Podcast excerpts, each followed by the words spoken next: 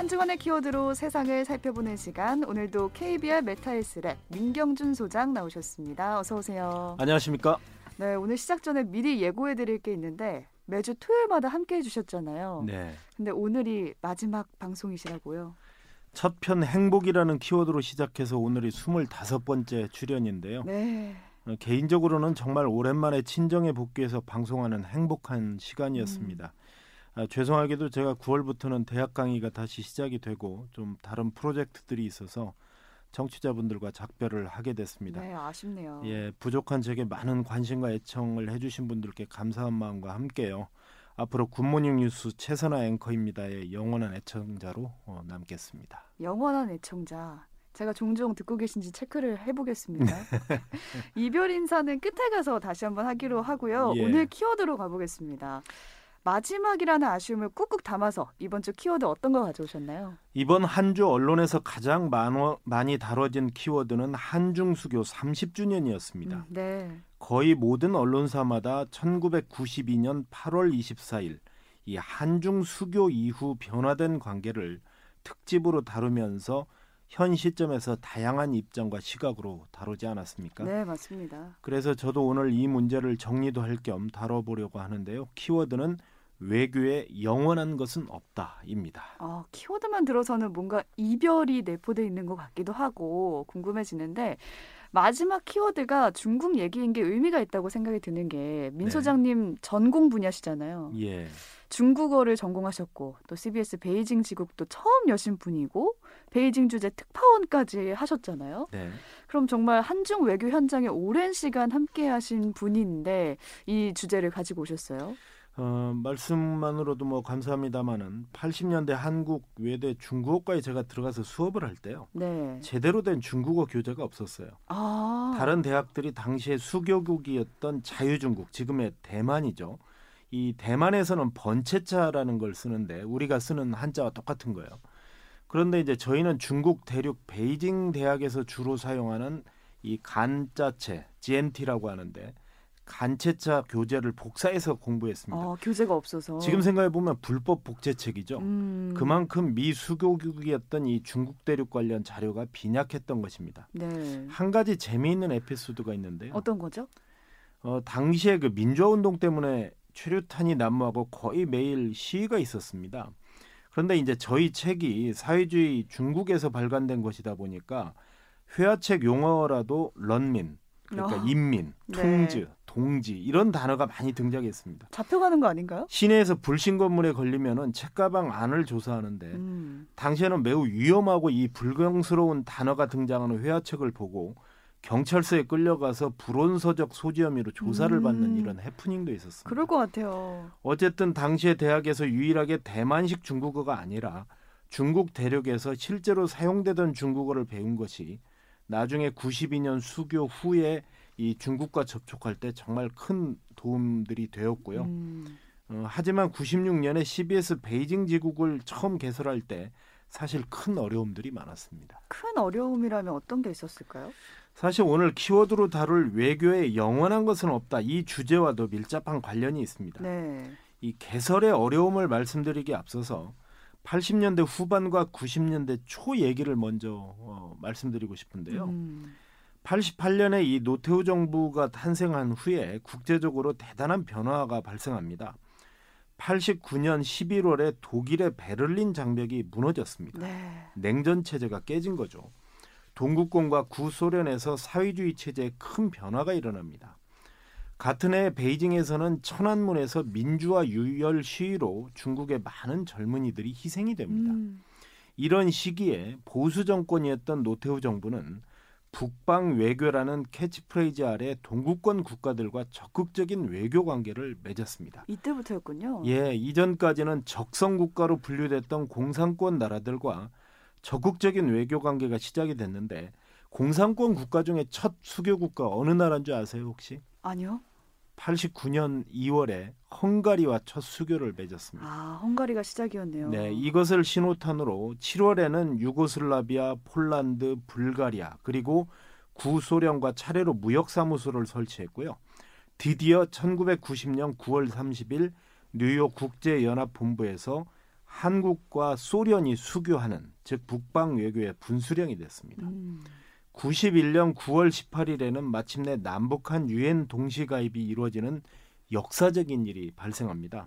당시에 제가 CBS 단기 뉴욕 특파원으로 임시 파견되어서 직접 현장에서 두 달간 지켜봤던 감회가 어. 새롭고요. 92년 8월 24일 드디어 북방 외교의 마지막 단축 주계 장막을 을, 그 빗장을 열고 중국과 43년 만에 수교를 맺습니다. 음. 오랜 우방이었던 대만과의 단교를 감수하고 독자적으로 행한 우리 외교의 담대한 도전이었습니다. 네. 당시 노태우 대통령의 한중 수교 발표 내용을 직접 들어보시겠습니다.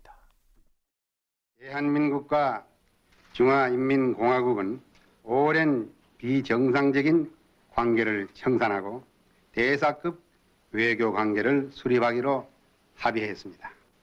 두 나라는 유엔 헌장의 원칙들과 주권과 영토 보존의 상호 존중, 상호 불가침, 상호 내정 불간섭, 평등과 호혜 그리고 평화 공존의 원칙에 입각하여 항구적인 설린 우호 협력 관계를 발전시켜 나아갈 것입니다.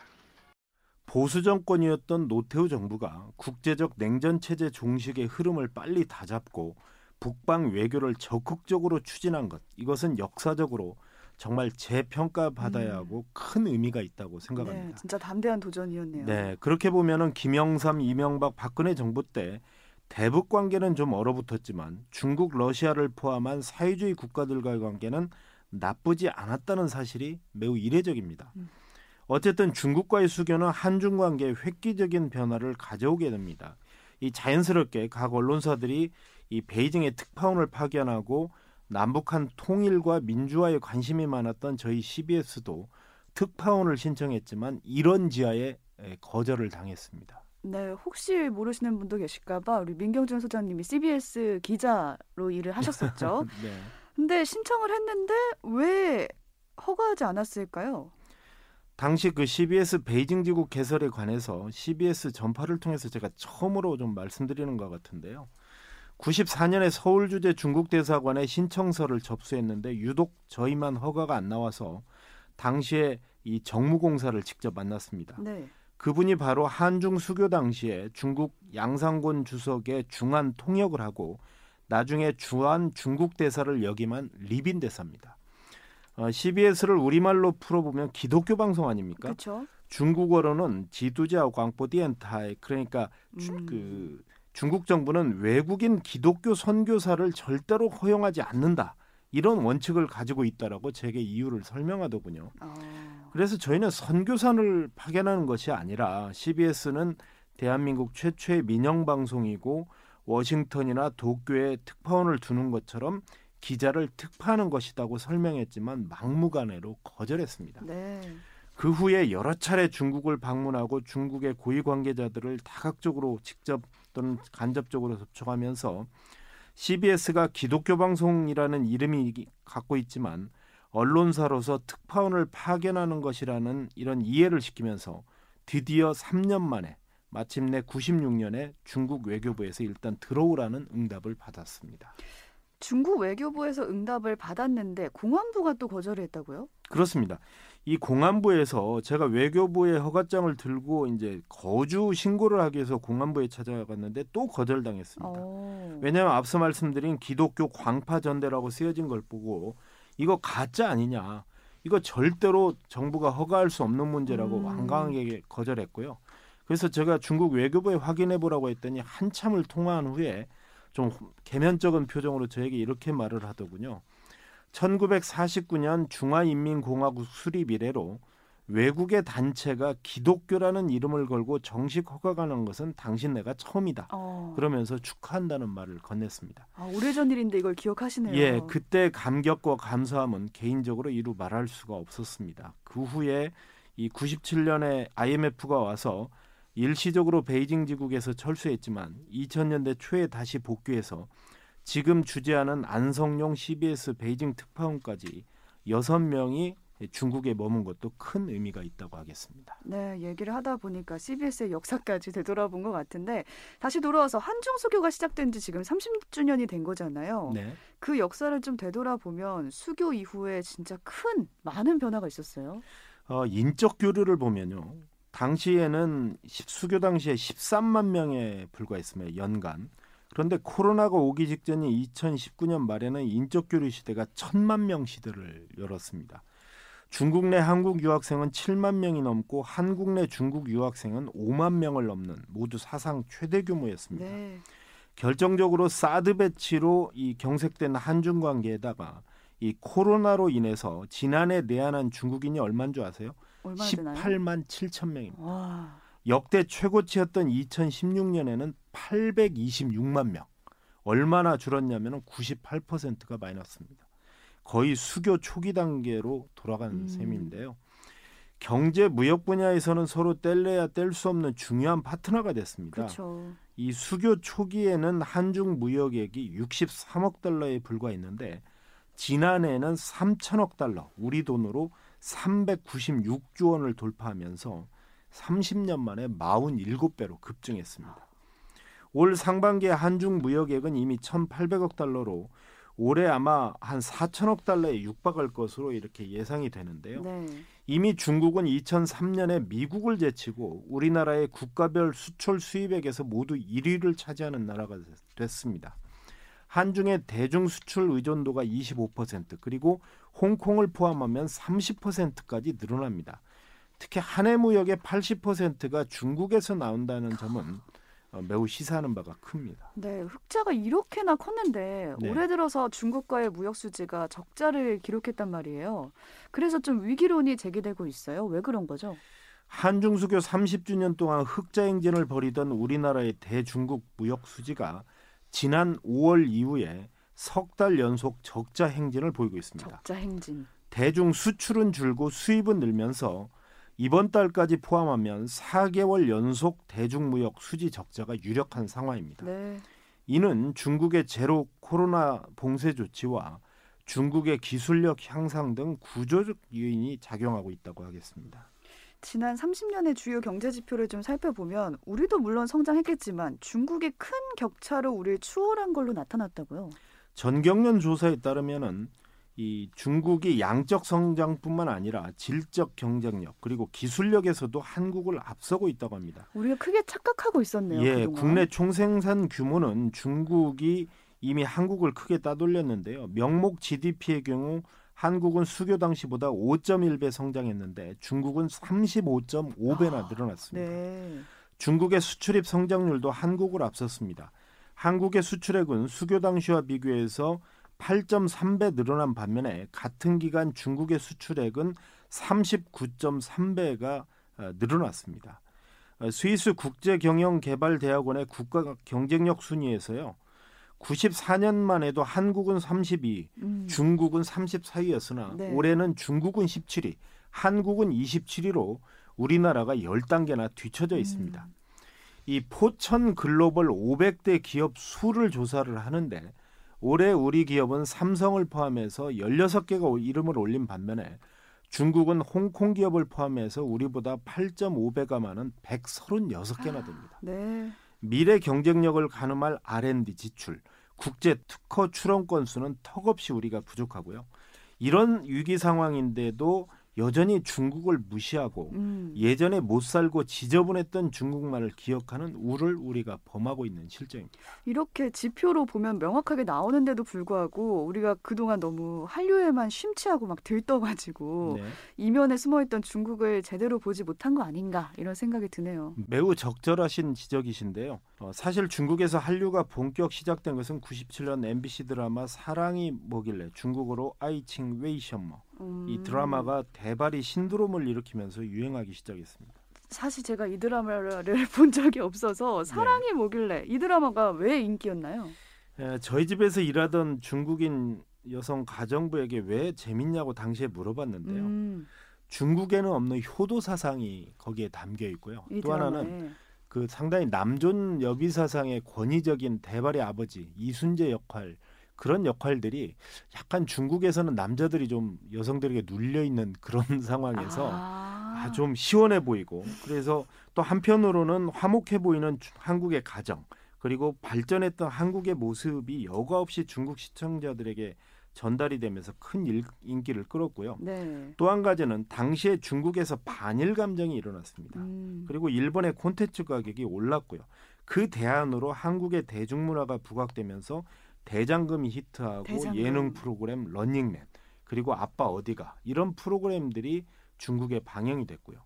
그와 동시에 K-팝, K-영화, K-뮤지컬 여기에다 한국의 먹거리, 카페 문화 등 거의 모든 문화 외식 산업이 이 한류의 봄처럼 이 번졌고요. 네. 그런데 이것이 결국 2016년에 사드 배치로 한한령이라는 조치가 나오면서 찬물이 끼얹어졌습니다. 야, 그때 타격이 진짜 컸죠. 사실 명목상으로는 박근혜 정부의 사드 배치가 원인이 됐지만 그 전부터 중국 지도층에서는 지나친 한류 문화의 확산으로 중국 젊은층 사이에서 사회주의 의식이 약화되고 민주화 요구가 거세질 것을 우려해서 한한령은 그렇지 않아도 시간 문제였다 이런 음. 분석이 많았습니다. 꼭 사드 배치가 아니어도 한한령은 내려질 거였다. 네. 이런 얘기네요.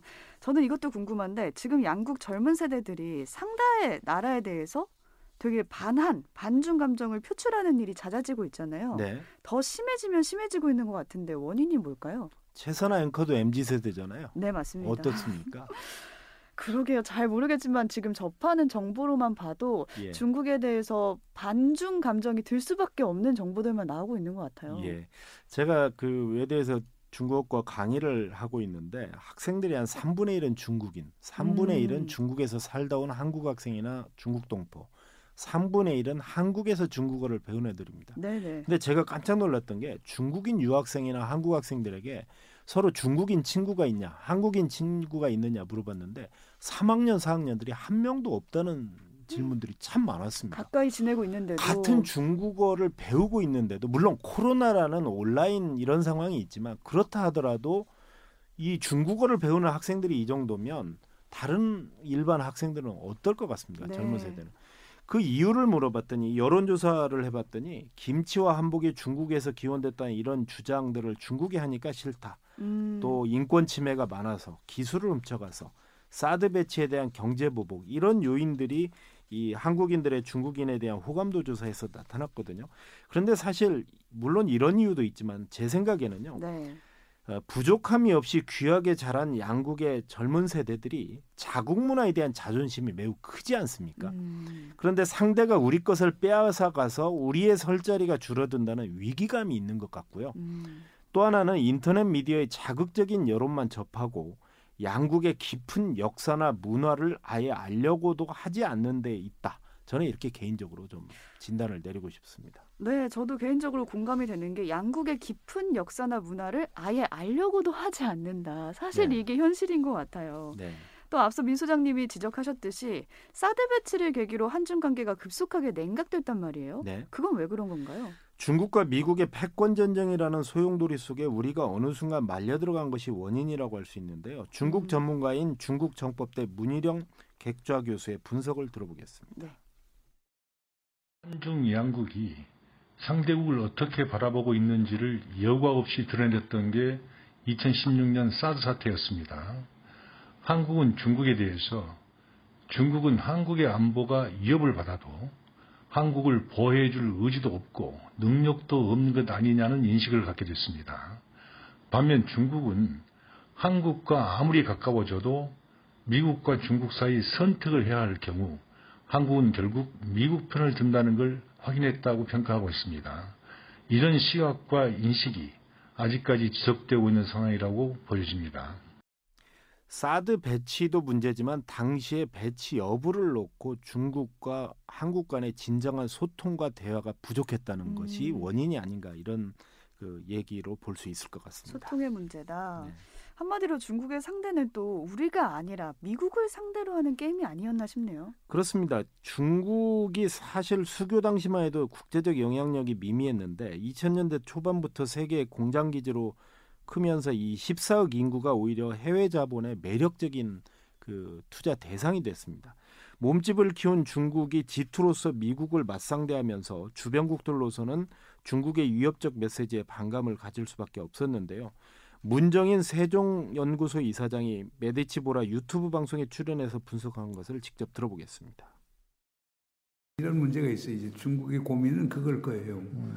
그러니까 미국하고는 신형 대국 관계론을 하겠다. 그러니까 미국도 대국이고 중국도 대국이다. 대국끼리 이제는 새로운 협력과 경쟁 관계를 갖자. 그러면 미국에 보내는 메시지는 강하게 보내야 되거든요. 예. 근데 또 시진핑이가 주변국 혹여는 친성해용 정책이라는 걸 폈어요. 친 주변국들하고는 친선 관계를 유지하겠다. 성 주변국들에 대해 성의를 다해서 대하겠다. 해 주변국들에게 혜택을 베풀겠다. 용 주변국들을 포용해서 나가겠다는 이 소위 주변국 정책을 발표를 했어요. 그러나 음. 이제 주변국 입장에서 보면 우리들에게 오는 메시지보다 미 중국하고 미국 사이에 어떤 메시지가 예, 예, 오가느냐를 예, 보고 예. 우리는 겁도 먹게 되고 중국의 위협을 느끼고 하는 거거든요. 그런데 이제 중국이 아직은 그 조율을 음. 주변국에 보내는 메시지하고 대국인 미국에 보내는 메시지 사이에서 예. 조율을 잘 못하는 것 아닌가 음. 그런 생각이 들긴 들어요. 문정인 이사장의 말씀처럼 우리의 선택이 어디로 가야 하나 하는 큰 고민을 하게 하는 시점입니다. 네. 그 부분이 진짜 중요할 것 같아요. 앞으로 어떻게 해야 하나. 윤석열 정부도 고민이 클 텐데 우선은 한미 동맹의 그 기반 위에서 대중국 관계를 새로 설정하겠다 이런 의지를 보이고 있거든요. 네. 미중 패권의 그 틈바구니에서 우리는 대중 관계를 어떻게 이끌어가야 할까? 여기에 대한 대답을 들을 수 있을까요? 정말 어려운 문제인데요. 네. 문희련 중국 정법대 교수의 말을 들어보겠습니다. 철저한 국익 중심의 실용주의적 외교가 필요합니다. 한국이 추구하는 국익이 미국과 똑같을 수가 없고 중국과도 마찬가지입니다. 외교의 목표가 자국의 국익을 극대화하는 것이라고 한다면 한국이 추구하는 국익을 어떻게 극대화시킬 것인지 고민해야 합니다. 안보 측면에서 보면 한반도 비핵화와 항구적인 평화체제 구축이 최대 과제일 것이고 어, 경제적으로는 미래 산업 분야에서 양국이 윈윈할 수 있는 장기적인 협력 방안과 전략을 마련하는 것도 시급한 과제입니다. 미중 간 갈등이라는 재정학적 도전이 엄중한 현실에서 어느 한쪽 편을 명시적으로 드는 것은 오히려 스스로 운신의 폭을 제약하는 족쇄가 될 수 있음을 명심해야 합니다.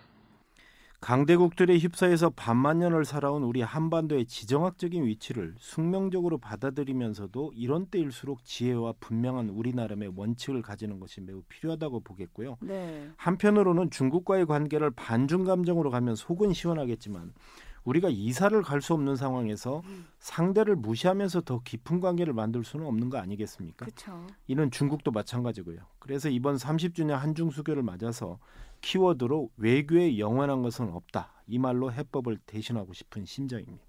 네, 오늘 마지막 방송은 주제가 묵직하고 그래서 생각할 과제도 많이 남겨놓고 가시는 것 같아요.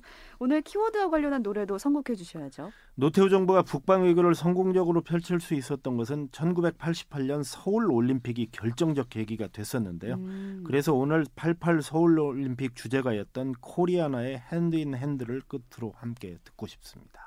그럼 오늘 코리아나의 Hand in Hand 함께 들으면서 KBR 메타헬스 랩 민경준 소장님과는 이만 헤어져야겠습니다. 방송에도 영원한 건 없는 것 같아요. 다시 만나겠죠? 또. 네, 다시 만나기 바랍니다. 그동안 수고 많으셨습니다. 고맙습니다. 감사합니다.